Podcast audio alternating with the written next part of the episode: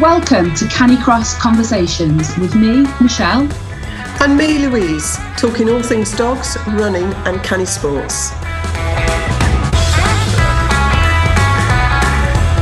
This episode is sponsored by the Get Stronger Run a Faster 5K course. It's great for canicrossers and runners to improve their 5k time and keep up with their dogs.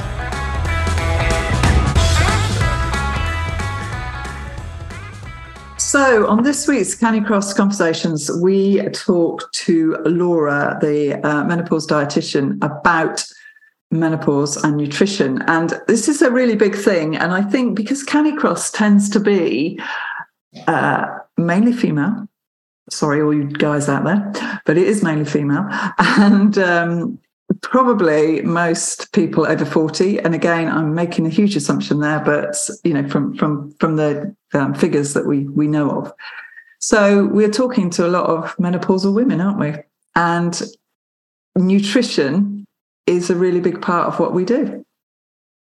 It is. And, and we tend to overcomplicate it don't we? We do. Very much we, so. we tend to worry that it's very difficult and we get a little bit overwhelmed with it um, and chatting to Laura today has actually it's made me just calm down about the whole thing and realize that we just need to be a little kinder to ourselves and accept that our bodies are going through change. Um, and Laura talked about nutrition in a way that just made it all really simple. It did. And it's yeah it is being you're right it's being kind to ourselves but also understanding that things are changing and and we might need to change the mm. way we do a few things. But actually i mean i said it at the end of the podcast and i'll say it again now it's what i took away from it is we need to exercise and we need to eat a balanced diet and you know all the other things that are happening to us will it will help we don't need to make it complicated at all no we don't I mean, and Laura it, does talk about, um, you know, if, if you do have questions about things such as, you know, what supplements we're taking, then she does she does mention a few in the podcast. So listen, listen out for those. But really, it's just about getting some balance, isn't it, into our yeah. diet. And if you want to, um, uh, the, the one we did with Alex, wasn't it? It's the sports dietitian yeah, if um, you want to know a little bit more about nutrition for runners specifically, because this is menopause related, then do check out episode 18, which is Nutrition for Runners Made Simple. And if you're interested in hearing the other podcasts that we recorded around the menopause, we chatted to Dr. Juliet McGrattan, which is episode 43 about menopause in general. And we also did a fantastic episode with Karen Weir about strength training and the menopause, which is episode 55. So do give those a listen too. So go and listen, enjoy, and any questions, let us know. Hello, welcome to this episode of Canicross Conversations. Today, we're really excited to have Laura Clark joining us. Laura is a registered dietitian she specialises in women's health and menopause. We're really excited to chat to you today, Laura. So thanks for coming on. Would you like to um, just tell our listeners a little bit more about yourself? Uh, yeah, sure. So, hi, everybody. Thank you very much for uh, having me. I, uh, as Michelle says, I'm a registered dietitian. I think um, as a title, it probably doesn't do me many favors. It's got the word die in it for starters, which is slightly depressing, uh, and the word diet as well. And I think, if anything, um, my ethos and what we'll probably delve into a little bit today is is kind of very much anti-diet, really, in the traditional sense of the word. But my role, as I see it, is to really uh, take women by the hand and give them a sense of the science of nutrition, but really enabling them to translate that into um, a way of life and a way in which they want to work with food um, day to day so that they have a really happy, healthy relationship with it. Um, I have a background in the NHS and I left the NHS when my eldest started primary school and she's just started secondary school. So um, I've been working as a freelance dietitian now for a number of years.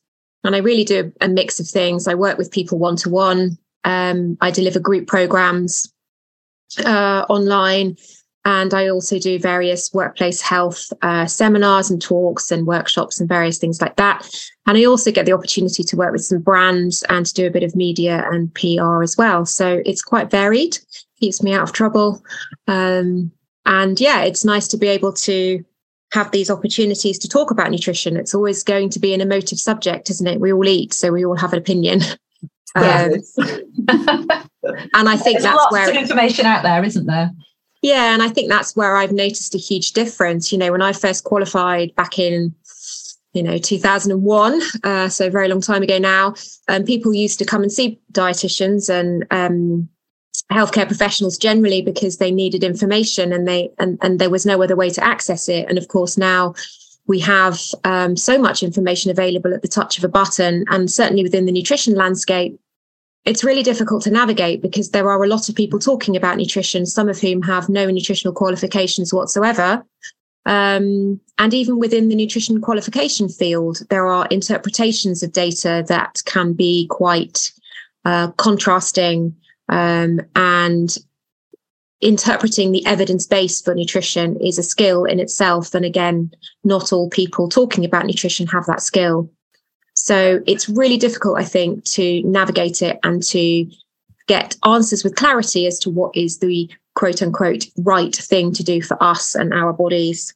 And I totally, I'm totally with you than that because I'm a qualified personal trainer, amongst other things, and we do a nu- nutrition part of you know the course. But I would never ever advise people on nutrition because I have you know I have a basic knowledge, which but I would wouldn't know what to, to advise people. So I think you're right. There's so much information out there, and it's it's finding out what's what's right for you. And I suppose that's why we wanted to get you on, but also to talk about menopause. So we're obviously talking about running but you know menopause is you know a big part of a lot of our listeners lives.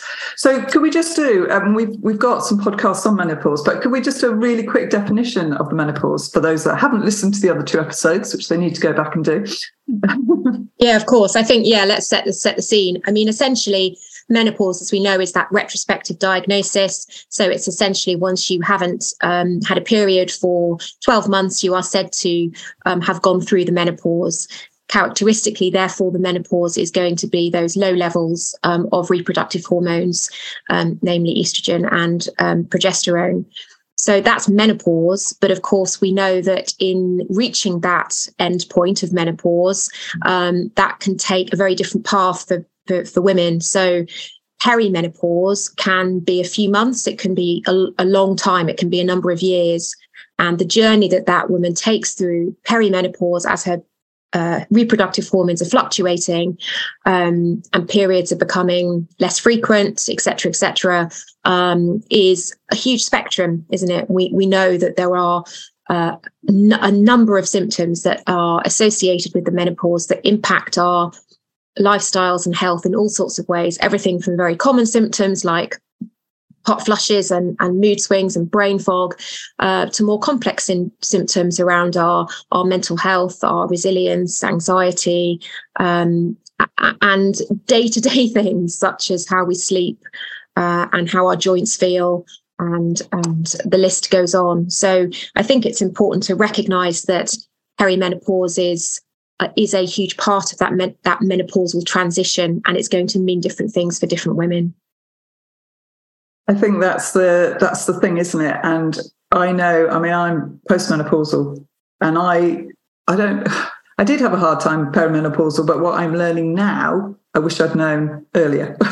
and nutrition is a, a thing, a big part of that. So why is and, and this is probably too big a question, so you might want to narrow it down, but why is diet or nutrition, I, I, don't know which word you want to use, important as we go through the menopause? I suppose to answer that, I would first of all say, let's just take a step back and realize that we are entering, as we've said, into menopause, into that perimenopausal phase, you know, generally for most people in their 40s. And so we are coming into that experience with a lived in body and a, and our own life experience. And therefore, whichever way you want to say it, we will have some sort of a relationship with food. Mm-hmm. And that will be very different for everybody. And so, food, just like sleep, for example, is one of those anchor points um, that really helps to ground us in times of change. And so, the first part of that question around why is diet and nutrition important in menopause is that it is just one of the fundamentals that helps us to function on a day-to-day basis. How we eat when we eat and what we eat have the ability to affect fundamentally how we function how we feel how energized we are um, and how well nourished we are etc etc so at a very basic level it does a huge amount. But of course we don't spend all day every day contemplating and, and um, thinking about food as the most important thing. It becomes second nature. It becomes just part of our habitual routines and habits. And so often, by the time we reach our 40s, we are perhaps, um, you know, engaging with food in a certain way because that's just what we've always done. We have certain likes and dislikes around food. We have certain meals that we cook all the time. We, you know, we have habits, don't we, that we just don't really question because they're just sort of part of our, our, our tapestry, if you like. Um, whereas actually, from a body perspective, going through menopausal transition, our nutritional needs do begin to change. Our body composition begins to change. So it is an opportunity to put our food under, under the microscope and not in a really judgmental, critical, overpowering way, but really in a really empowering way to say, okay, well, my body is is going through change it needs support nutrition is one of the arms that i can use to to help me through that um, but let's have a look at it what have i got you know what are the pieces of the puzzle that i now sit with um, having you know as i say navigated our own food journeys for the last you know three or four decades yeah I, I love that positive slant that you put in on it there laura because that brings us nicely on to our next question, actually, because lots of women do complain about weight gain during the menopause, don't they? So, I mean, why is that, first of all? And what do we perhaps need to be changing within our, you know, food intake? So again, I'm going to say before we delve into answering that question, the big one, just want to like pull back again and just go right. Can we just actually talk for a moment about the perception of weight gain generally in yeah. the society that we live in, right? Yeah. Mm-hmm. Which is generally seen as a hugely negative thing and something that fundamentally, if we try hard enough, mm-hmm. we should be able to completely control. And you know this podcast will live on forever in the in the digital world but you know for context we're in 2023 we are in our 40s slash 50s therefore we grew up in the 80s and 90s yeah. so we know how rife diet culture was back then just as it is now and yes mm. it's taken on a slightly different form but we have grown up with diet culture and weight stigma etc etc so whilst there is messaging around weight and health and yes we can touch on that um, I, I firmly believe and have evidence that actually the health messages around weight get completely overshadowed by this um, this general wave of oh my god I'm aging. That's also seen as quite negative, obviously. Yeah. I'm gaining weight. Oh my God, I need to do something about this. And it's kind of wrapped up in this, in this bow of kind of, oh, you know, well, you have to because it's really important for your health. And actually, what we can see happens is that in the pursuit of weight loss, um, at all costs, and this this fear that we have around weight gain, particularly around our middles, that we know is associated with menopause, we actually go into, for a lot of us, panic mode. We end up with diets that lack nutritional quality, that lack balance and structure. We have really negative relationships with food. How we talk to ourselves deteriorates. How we see food suddenly becomes like this, like we're going into battle with it every day. Um, and yet it's all wrapped up in this lovely little bow of well well you know you need to you need to take take this into consideration because it's really important for your health and actually fundamentally we know that weight is not a behavior and therefore how we choose to nourish ourselves and the habits that we have the sorts of foods that we eat how we move our bodies Which we are. You know, yeah. There we go. You know, I mean, yeah. your community, right? That's a huge part of, of your world. Um, how we look after our mindsets, how we look after our rest and restoration. You know, all of these things play a part in health. Um, and yet we are still faced with this messaging around uh, weight loss and this you've got to cut this out and cut that out etc etc so that's my kind of massive caveat. Yes i'm very happy to move on to answer the question around what can we do and what can we tweak uh, when we notice that we gain weight. But i think that it's so important that we lay that foundation. And to your listeners i would say you know that there, there are a couple of really really clear questions that you need to ask yourself if you are heading into your 40s, having already had a, two or three decades of dieting and body bashing and feeling um, that your eating relationship has not been a particularly nourishing one, now is not the time to go on another diet. Now is the time to take a pause and to really pull back and and look at the bigger picture. And that's the whole essence of, of the group programs that I run. Yeah, that it gives women the opportunity um, to do that, but with structure and with a framework, because doing that kind of work is quite big and quite scary, and you can't just go off and do it. You need to have a sense of how you begin that journey to improve your relationship with food. So that's the first question. Um, you know, if we notice that our weight has been relatively stable throughout our lives, apart from perhaps when we had a couple of kids, um, and then we notice that really without changing much in our diets and our exercise levels, that our weight does go up, there are certain things that we can do to help navigate that a little bit. But I think, again, it's really important to state that we will gain weight as we age. That's really, really normal. And again, this this notion that we have complete control over that. We absolutely don't. You know our weight is controlled by thousands of genes. There is so much that's happening at a subconscious level that's not within our conscious control. And fundamentally we know that that that weight gain really is as a result of these declining levels of estrogen. Um, and yes, we can replace those through hormone replacement therapy, and that does seem to help um, to uh, curb a little bit of the extent of weight gain for some women. Um, but again, it's it's not it's not the magic bullet um, by any stretch. I would say probably um, the, the the biggest things to consider is the fact that we don't utilize glucose or carbohydrate um, with the same efficiency as we did uh, when we were younger. But in your community, we have women who are going to be using and needing a lot of carbohydrate to function and to do the sort of endurance um, training and running that they're doing. So again, we need to be really cautious with this messaging that you pick out around menopausal weight gain, which is, oh, well, you need to cut your carbs mm-hmm. and you need to eat more protein because you're, you know, you're losing muscle mass as you sleep, kind of thing.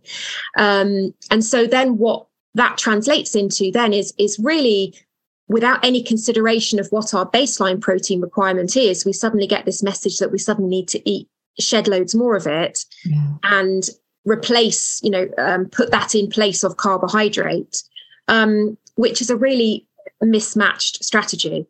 So the advice has to be really individualized, and we have to get comfortable with carbohydrates being probably the one nutrient that we do titrate quite a lot. Our protein intake can stay relatively stable each day, as can our fat intake, but it's really our carbs that go up and down because the amount of energy that we need from carbs is going to differ depending on days when we've trained, days when we haven't, days when we've not slept well, days when we've slept better, when we're stressed, when we are multitasking, our brain will burn more glucose. So we have to get comfortable with titrating carbohydrate.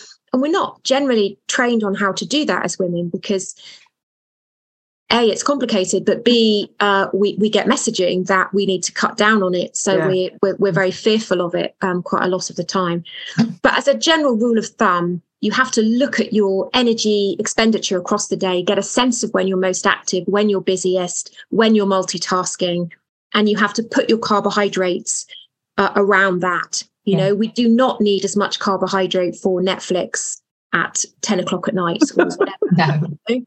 um, and yet the way that I tend to see it working is that we scrimp on carbohydrates earlier on in the day because we're fearful of them. And then we get that kind of floodgate analogy that happens usually around the witching hour of three minutes past three.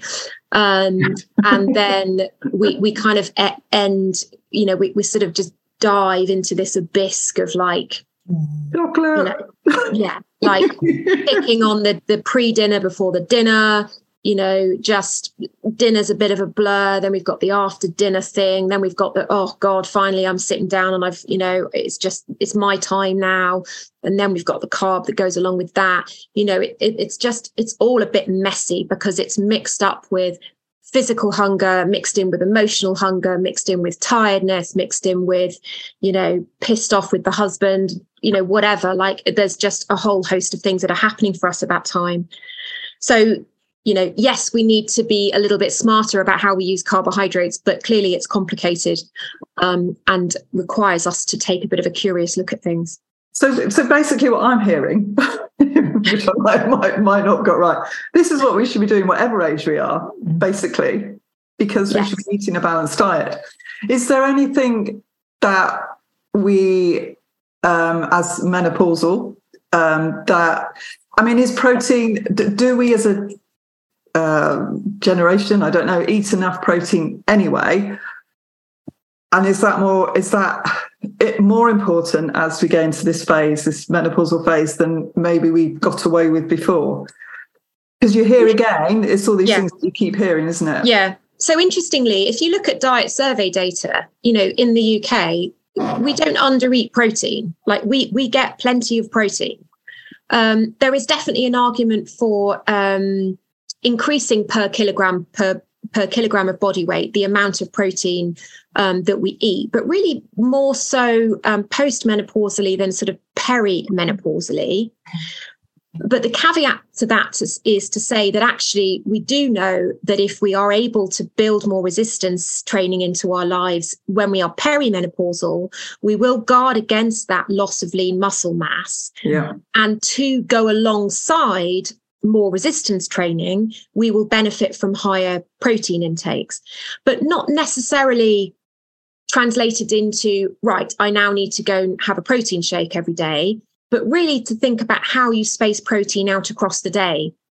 And traditionally, a British diet might not contain much protein at breakfast, might have a little bit more protein in your chicken sarnie at lunch, and then we'd have quite a lot of protein at dinner because we'd sit down and we'd have our our main meal right? Yeah. So what's a better way to do it is to think about balancing out protein across the day. So at breakfast we are going to need to have things like whole grains nuts seeds dairy um, you know eggs and and you know meats etc if we if we want to and if we've got time. Um, but certainly uh, dairy and plant based protein sources like nuts and seeds and grains um, will help us to get a better balance of protein at breakfast. You know, if we're having slices of toast with marmalade, we're not going to get as much protein. But if the bread is whole grain and it's seeded, mm. you will still get um, protein from that. And carbohydrates contain protein. I think that's yeah. the thing we forget. You know, gluten that, you know, according to some people, obviously is the mm-hmm. root of all evil. I don't believe that. But, you know, gluten is the protein that we find in wheat containing carbohydrates. So carbohydrates are a good source of protein, but the whole grain carbohydrates are much richer in protein.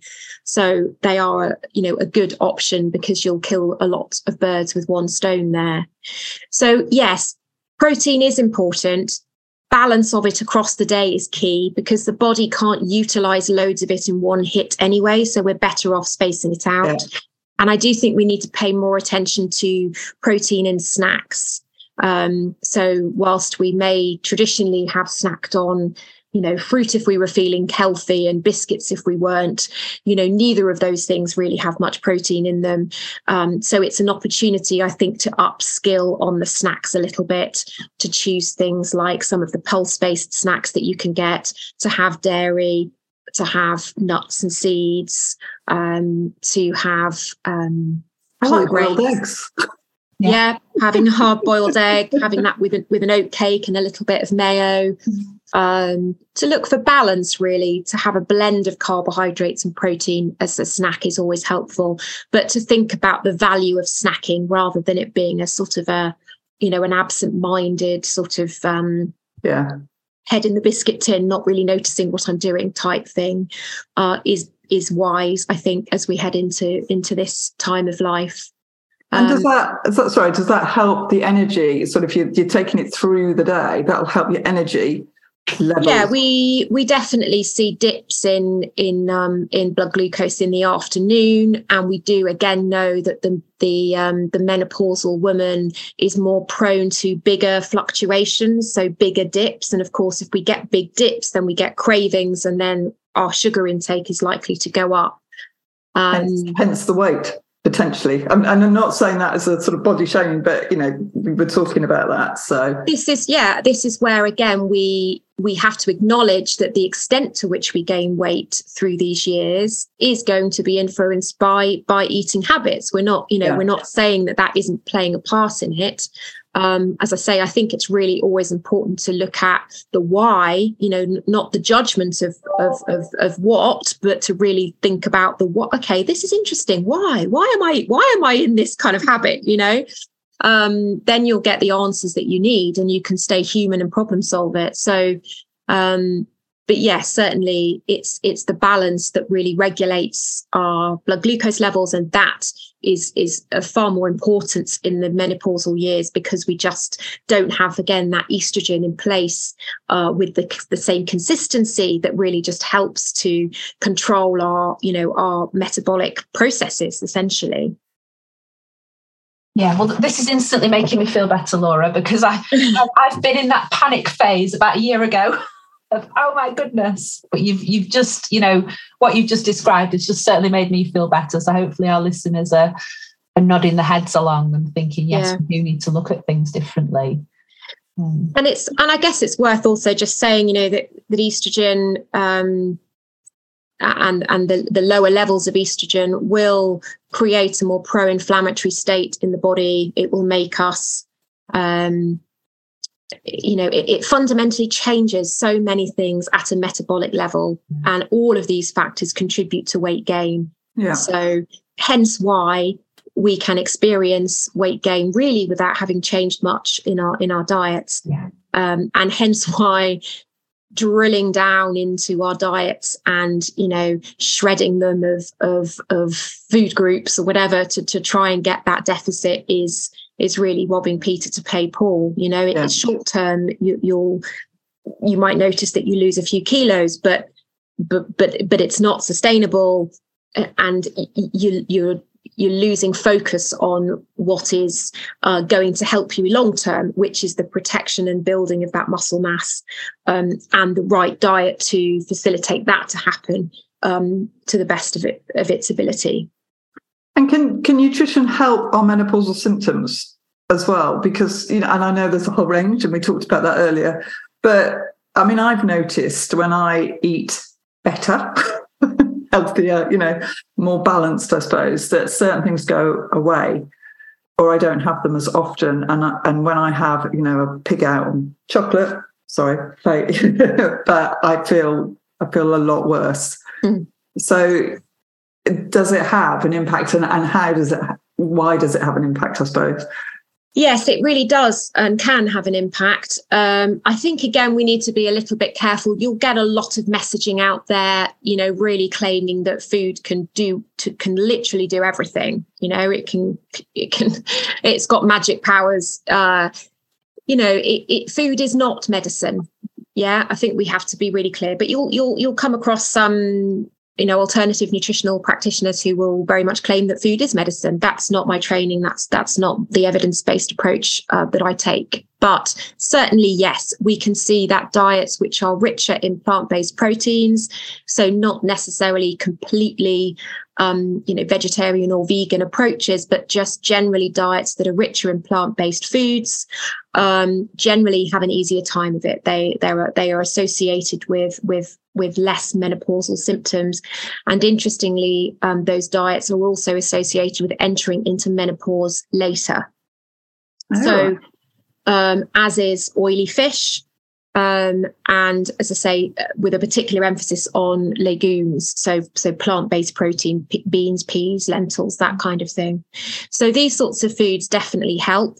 We think there there are a number of reasons for that. It could be something to do with the antioxidant components that they contain. So these phytochemicals, which are um, protecting the body against inflammation. So as we've said, estrogen lowers our inflammation um, uh, protection, and so if we're eating foods which are anti-inflammatory, um, then we're really helping helping ourselves out there. Um, they're richer in fiber, so we've then got the gut health conversation going on. They're richer in nutrients, for example, magnesium, which also seems to play a, ro- a role in a number of menopausal symptoms, from mood regulation to sleep regulation to muscle contraction. So seems to be uh, covering a number of things there.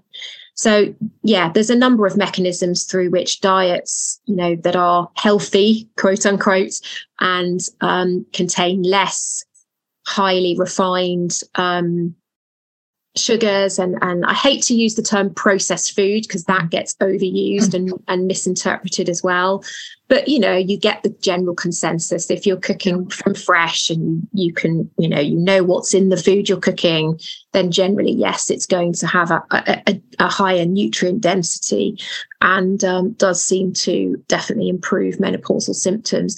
The biggest one of course with the with the biggest body of evidence around it is hot flushes. We can certainly see that the use of isoflavones um, which we find um, in richest concentrations in soya foods um, really does seem to reduce the severity of, of hot flushes and, and in some cases completely eliminate them.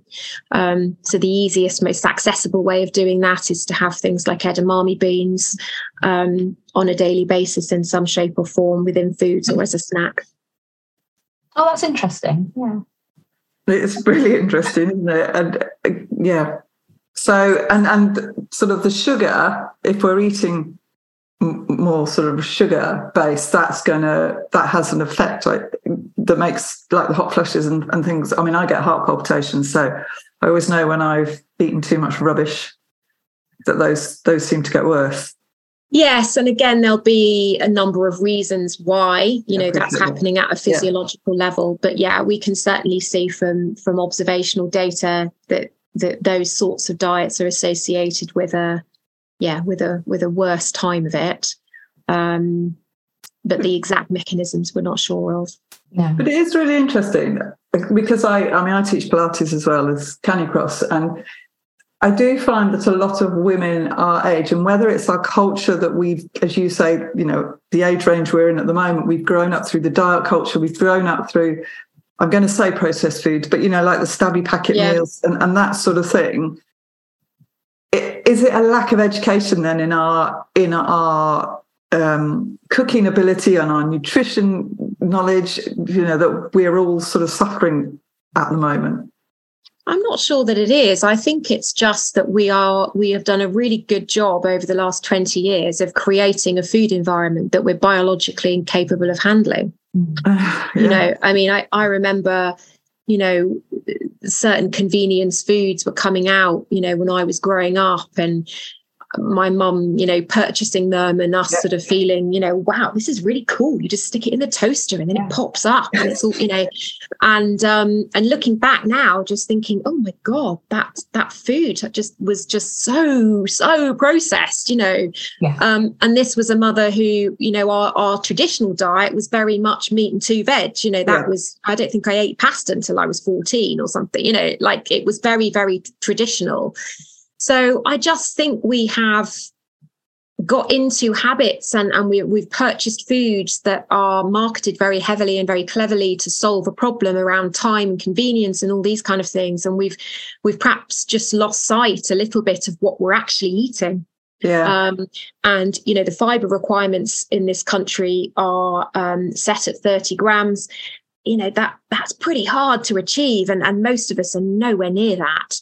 Um, and it is very hard to do that when you are you know not consciously um, planning meals and and and cooking them uh, using using using fresh ingredients etc etc you know um, So I don't know. I, I, think also if you think about the snackification trend, that's that's become huge uh, in our you know as we've grown up. And if you think about you know our kids compared to when we were growing up you know the, the number of snacks that are oh. available and this kind of notion of kind of you know i used to pitch up to school i didn't do it very much but if you know if i ever dared to pitch up at school with a piece of fruit my kids would just lob it back at my head you know whereas like when we were growing up it was like there weren't a lot of snacks around. It was like, or maybe you could have a slice of toast, or, or maybe you'd have an apple. Like it was, it's just the landscape has completely changed. And, you know, if we all just snacked on fruits and veggies, we'd really easily hit the targets for a minimum of five a day, whereas most of the population only hit about three.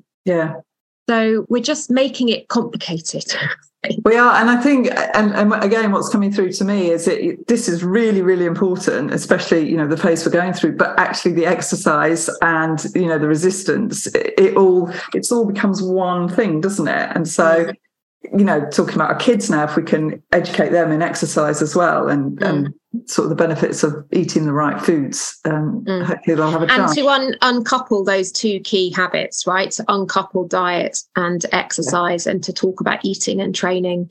You know, we we we really owe it to the next generation to to not tie exercise into calorie burn. You know, they are completely separate entities. Yeah. Um, and and then we can really forage consistent relationships with exercise. And you know, some of your community might have always been active, but for some of them, maybe this is a bit of a new leaf. You know, this is actually I want this to be about being outside, being with the animal that I love, being in the in fresh air, doing something for me. You know, there's a whole load of other things attached to it, isn't there? And that's what we yeah. want to be encouraging.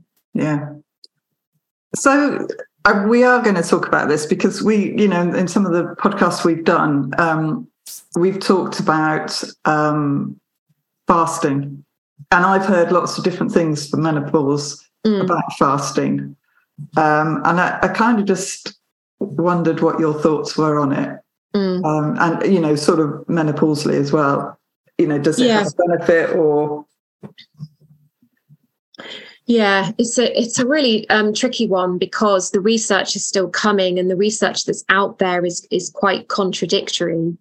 Uh, again, I think we have this situation where we've got a theory of what we know about the menopausal body, the fact that it isn't as um, sensitive to insulin, that we've got you know meals um, or the nutrients of meals hanging around in the bloodstream for longer. We're not clearing them out of the you know we're not tidying up after a meal as quickly as we used to.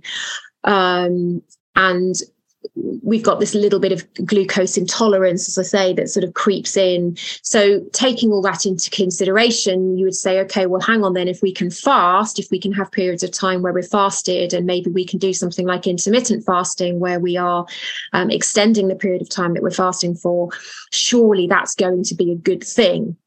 Um, in the research that's really homed in on on menopausal women specifically, we actually can't really prove that. We can't really show that it offers any sort of superiority.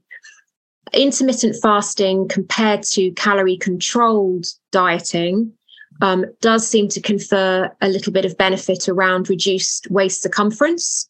So it is appealing, I think, to women for that reason, based on what we've just been talking around yeah. ab- abdominal weight gain.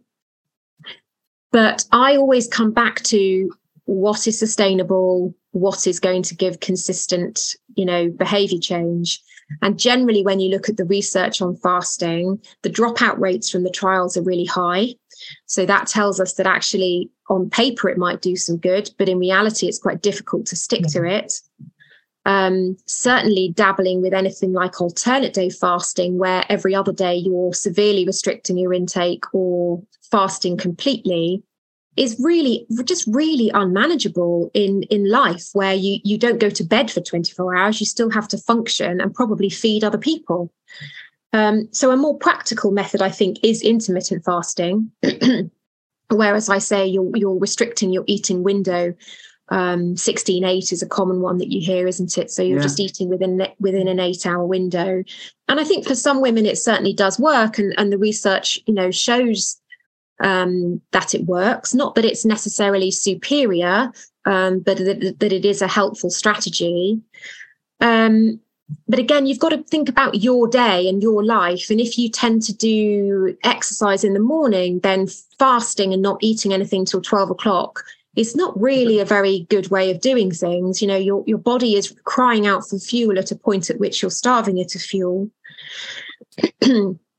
so I always, I'm just, I don't know, I'm just a bit of a realist with these things. I think what's helpful probably is not to be snacking late into the evening. I think if we can try to give ourselves at least a 12 hour fast between breakfast and dinner, that's a really manageable start. And clearly, our body benefits from being in a fasted state. We need to give it an opportunity to recover, to recoup. You know, it's a bit like tidying the house when your guests have gone for the weekend. You know, like it's messy, right? And you need to, you need to give yourself that chance to tidy up. And that's what we're saying for our bodies. You know, we can't constantly be putting it in a state where it's having to to do something with those nutrients all the time because it can't go off and tidy up and that's really important for health. And we can see autophagy gets mentioned. So that's that process by which the body goes and eats the cells that are, that are no longer functioning. Um, you know, it does lots of really cool stuff in a fasted state. Um, but we have to balance that with functionality and we can't function well um, and have good quality valued living if we're just bloody hungry all day long, right? So we have to strike a balance. Um, I'm not good when I'm hungry. no, I'm not either. exactly. certainly, you know, certainly not a good parent when I'm hungry. That's for sure. um, so yeah so i think there you know the research is still coming i don't think we can categorically say that menopausal women should be doing intermittent fasting it, certainly seems to give benefit to some. And others i think they just quite like it because it gives them a sense of structure. It's something about that right you're not eating past eight o'clock you know that's what you're not yeah. doing. And so something about that seems to then help with the the slightly mindless eating that we can get into in the evenings. Um, but i certainly don't think we have enough research to be categorically recommending it for everybody no, I've just heard lots about it at the moment, and um, yeah, it's not something I could do because I do like my food too much, and, and exercise wise, I yeah, I feel like I my body needs food. So um, yeah.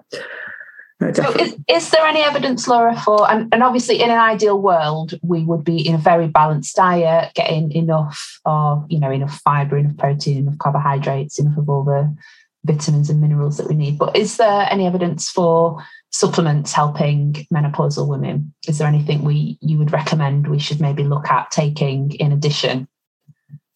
Well, the supplement industry is is worth a few few few million, isn't it? Yeah. And um, it w- would claim to have have all of the answers. You know, if you spend half an hour in Holland and Barrett, you clearly could you know walk out like you know Claudia Schiffer or whatever. I don't know. Um, she's probably quite old now as well, isn't she? Um, but um, certainly the, the botanical supplement aisle for easing of menopausal symptoms has got some, you know, has got some pretty good evidence behind it, but it's slightly vague. It's a bit mm. wishy washy. It's a very unregulated industry. So you've got to be a little bit careful about, you know, what you're taking, dosages and things like that. It's all a little bit grey.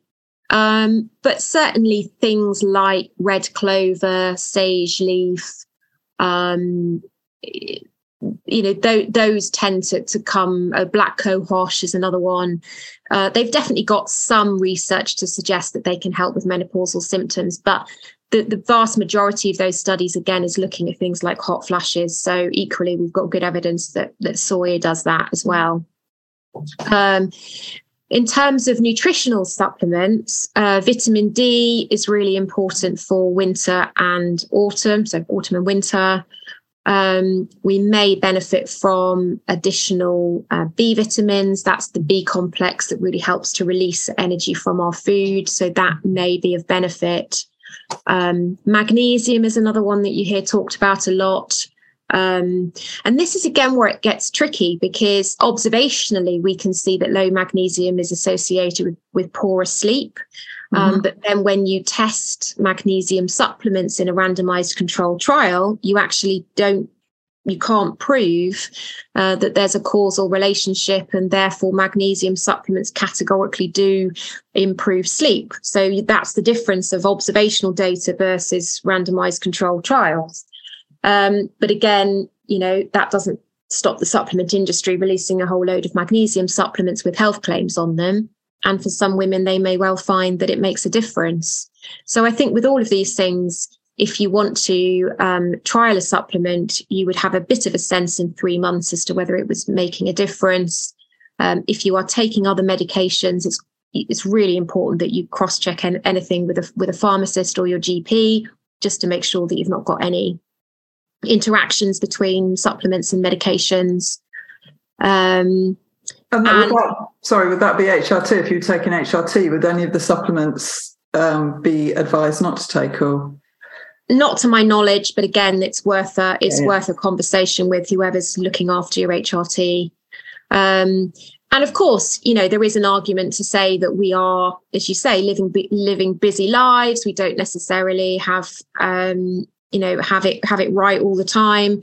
And some people like to have that sort of safety net of a of a general kind of multivitamin and mineral or a you know a menopausal um, you know, which will have slightly more magnesium and, you know, there'll be a few tweaks, but fundamentally it's just a multivitamin and mineral supplement. Um, and some women feel, you know, much happier with that safety net. But that's a that's a cost, isn't it, to make yeah. that choice to take yeah. that supplement every day. Mm-hmm. Um, and so we can't yeah we can't categorically say that you know all menopausal women need to be suddenly taking mega doses of this this or this um, but in individual cases, more of a particular nutrient is warranted depending on their dietary intake and, and whatever else they've got going on. Calcium is another one, of course. If you've got somebody who's postmenopausal, who has a history of osteoporosis, whose dairy intake is low, their calcium supplement would certainly be advisable. Can I just go because this one uh, interests me and sort of heading back a little bit, but anxiety. And I, when I was perimenopausal, I didn't really uh, suffer with it, I don't think. But as I'm postmenopausal, that seems to be a bigger thing. Now, whether that's post pandemic and, you know, that sort of area that we've all been through. But is there anything particular, or is it just, again, the balanced diet that is missing in our diet or something that we could help reduce the anxiety? Because I, again, it's the inflammation, isn't it? And the uh, cortis- is it cortisol that causing causing the issues? Is that have I got that right? Yeah, we seem to have. Um, again, the estrogen helps to offer protection against uh, anxiety because it helps in the production of hormones like serotonin and, and dopamine that you know help to uh, balance out you know that that sort of um, fight flight cascade. Um, probably the, the heaviest research around food and anxiety takes us to the um, to the conversation around gut health, really. Ah. Um, we can see that um, in the brains uh, of those with high anxiety. We can see on the MRI that um, the amygdala is is uh, is firing hard and fast. Um, and with um, supplementation with probiotics, and then a, re- a retest 12 weeks later, uh, we can see that the, um, the the nerve endings are firing far less. Um, so more research to be done, but certainly the way that um, our gut health re- you know relates to anxiety is to do with the byproducts that our bacteria produce when they feed and these byproducts will cross the blood brain barrier and that's how they impact on mood and anxiety so um, feeding our gut health is really important. So that comes again back to variety of, of plant-based foods so that we get plenty of fibers. Um, and probiotics can be helpful. Again, it would require individual assessment, but they can be helpful for some, as well as various other techniques that we use to calm the brain, to lower that stress response. And um, Canicross. there we go and and of course when we're when we're anxious we then tend to um, get the cravings for you know the, the, sugary food because the brain is thinking that we're, we're we're threatened from a survival perspective so of course then we we can sort of make it make it a little bit worse for ourselves. We're in a bit of a vicious circle where we're then eating diets that aren't particularly rich in fiber because we're going for the sugary fixes, um, and then we're sort of making the problem worse a little bit. So. Um, so yeah, the, the gut health part of the equation is really key. And again, we can see in menopause that we get what we call bacterial translocation. So again, there is something about the change in reproductive hormones that means that we don't um, that the diversity of our of our guts changes. And, and that, and, yeah, and that's really interesting because that's happened to me. Um, and we talked about gluten free earlier. I am gluten free. I'd rather not be, but you know, I had to go through that whole process, um, and that that has changed changed for me over the last you know couple of years and that's mm. i just find that fascinating so it's it's and it's kind of really fascinating to see that the anxiety as well can be connected mm. to it so um, mm. mm. yeah really really so is that quite normal for us to develop intolerances like that towards certain foods then in menopause uh, I don't think we have evidence for that. No, um, it's not. Um, yeah, I mean, obviously, I don't know anything about Louise's history or case, so I can't really say. But um, but but no, n- n- not not broadly speaking yeah, in the literature. Okay. No. Oh, it's fascinating. It is yeah. fascinating. What is happening to us is fascinating. yeah. um, Michelle, you've got some questions that we can, if you've got time, we just uh, had a few from people. Yeah, I asked on Twitter yesterday just if people just had any just random questions. Let me see. So I've got one here, which which we've actually already answered in the podcast. So it's um, I believe soya milk is no good for our hormones. Is this true? Now we've already answered this actually that there is some evidence that it can it can help with hot flushes. Is, is that the same of soya milk? I know we talked about. Um, yeah, so it's to do with the concentration of uh, of isoflavones. Um, mm-hmm. But but yeah, there's no reason why we need to or should be avoiding um, soya milk in um, through menopause at all. No. Okay, that's good to know. Thank you. Um, second one, I've just got three. So um, somebody's been experiencing just changes in skin during mm-hmm. um, menopause and has given up dairy, which has mm-hmm. stopped red skin, but it's come back. So she's just asking, is there anything she could do to help her skin during menopause? Is I mean, nutrition and skin health often go hand in hand, but I wouldn't say that it's anything groundbreaking that you wouldn't already think of. You know, again, it comes back to thinking about vitamins and minerals and where we're getting those from. Vitamin E is particularly important for skin. Um, so that's things like nuts and seeds and avocado, um, oily fish, fruits and vegetables. Um, so again, it's thinking about dietary quality. And I think when we are playing around with certain food groups, dairy, um, you know, being one of them, my recommendation would always be if you want to trial taking out a food group to always then try reintroducing it as well so that you really know for sure whether it's made a difference because to exclude a food group um, is is a fairly big call you know unless you're absolutely categorically sure it's helped yeah. um, and if you are avoiding dairy, then obviously your plant based alternatives need to be fortified with calcium. You need to consider your iodine as well, because iodine is the biggest, dairy is the biggest source of iodine in the, in the UK diet. So there are other things that we need to take into account if, we, if we're taking out a food group.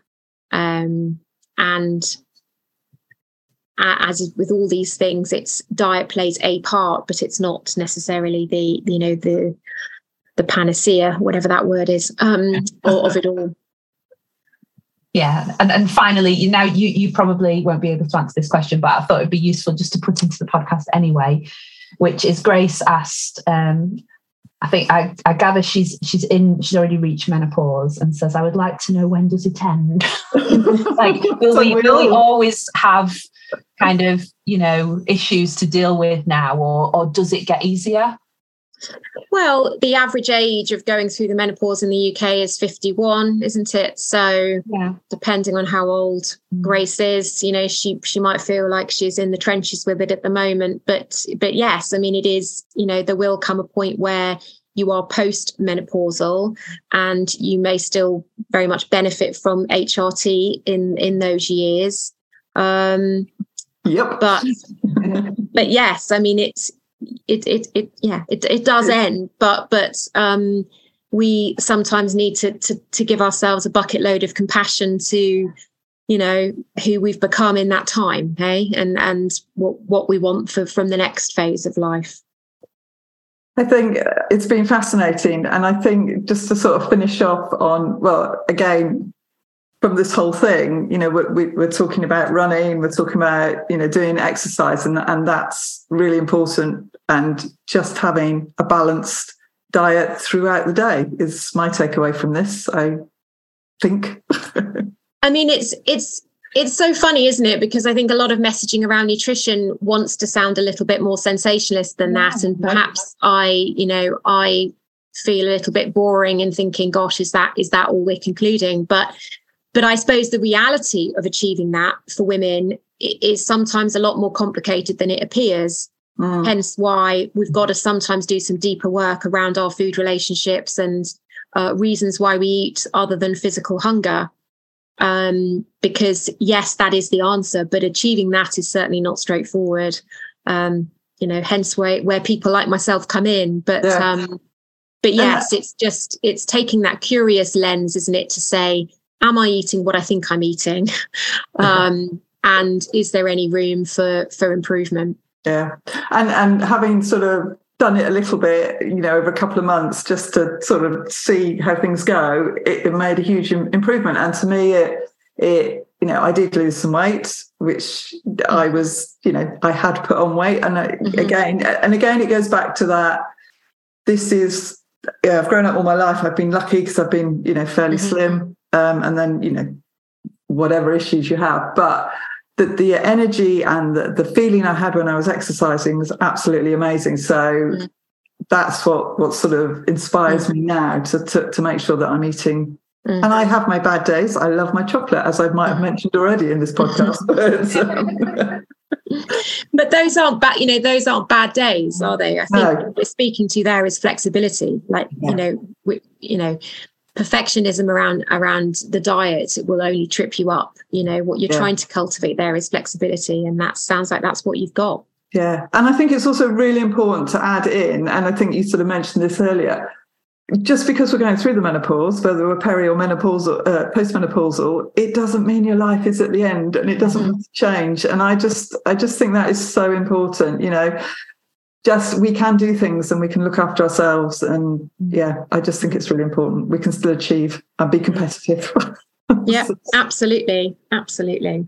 Absolutely. Uh, michelle have you got anything else or, or laura have you got anything else that we haven't talked about or you feel we should have done? Uh I don't think so. I mean, I think it's just a nice opportunity for people to, yeah, come into my community for, um, you know, for more of this kind of chatter. I run um, the Nourish Lounge, which is every couple of weeks over Zoom, um, which is really just me having a talk about a subject in a little bit more detail, um, bringing in some guests as well to help me um, to do that sometimes. Um, so I think it's it's yeah, it's just good to keep keep the conversation flowing isn't it good things happen yeah. when when women get together so um yeah. so, so, where yeah. can people find we will put it in the show notes but if you just want to tell people where we, they can find you so um, I'm at the menopausedietitian.co.uk, and that's dietitian spelt with a T, um, and over on Instagram at menopause.dietitian. Um, and yeah, the best ways to work with me is either just to come into my email community, um, which you can do via the link in my bio, um, you can join the Pause to Nourish um, course, which is self paced. So it's always running and um, gives people the opportunity to do some of this work with support from afar. Uh, or you can work with me on a one to one basis if you feel that you need to delve a little bit deeper on a more, yeah, on a more individualized level. Um, so, yeah, lots of ways in which you can get help. And I'm sure you might get a few questions after this somehow. so. Thank you, Laurie. Anytime. Encouraged me to be kinder to myself and more accepting of what's happening. So I really appreciate that. Thank you. We hope that you've all enjoyed our podcast today. Um, and any questions for Laura, then do get in touch.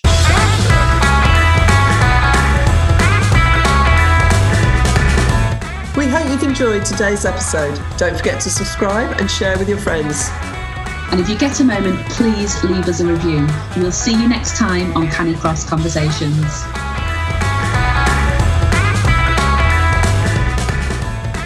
thank you to our sponsor, Get Stronger Run Faster 5K. Find out more about the course at the link in the show notes.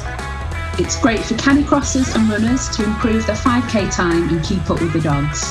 And it will really help you to enjoy running more and avoid injury.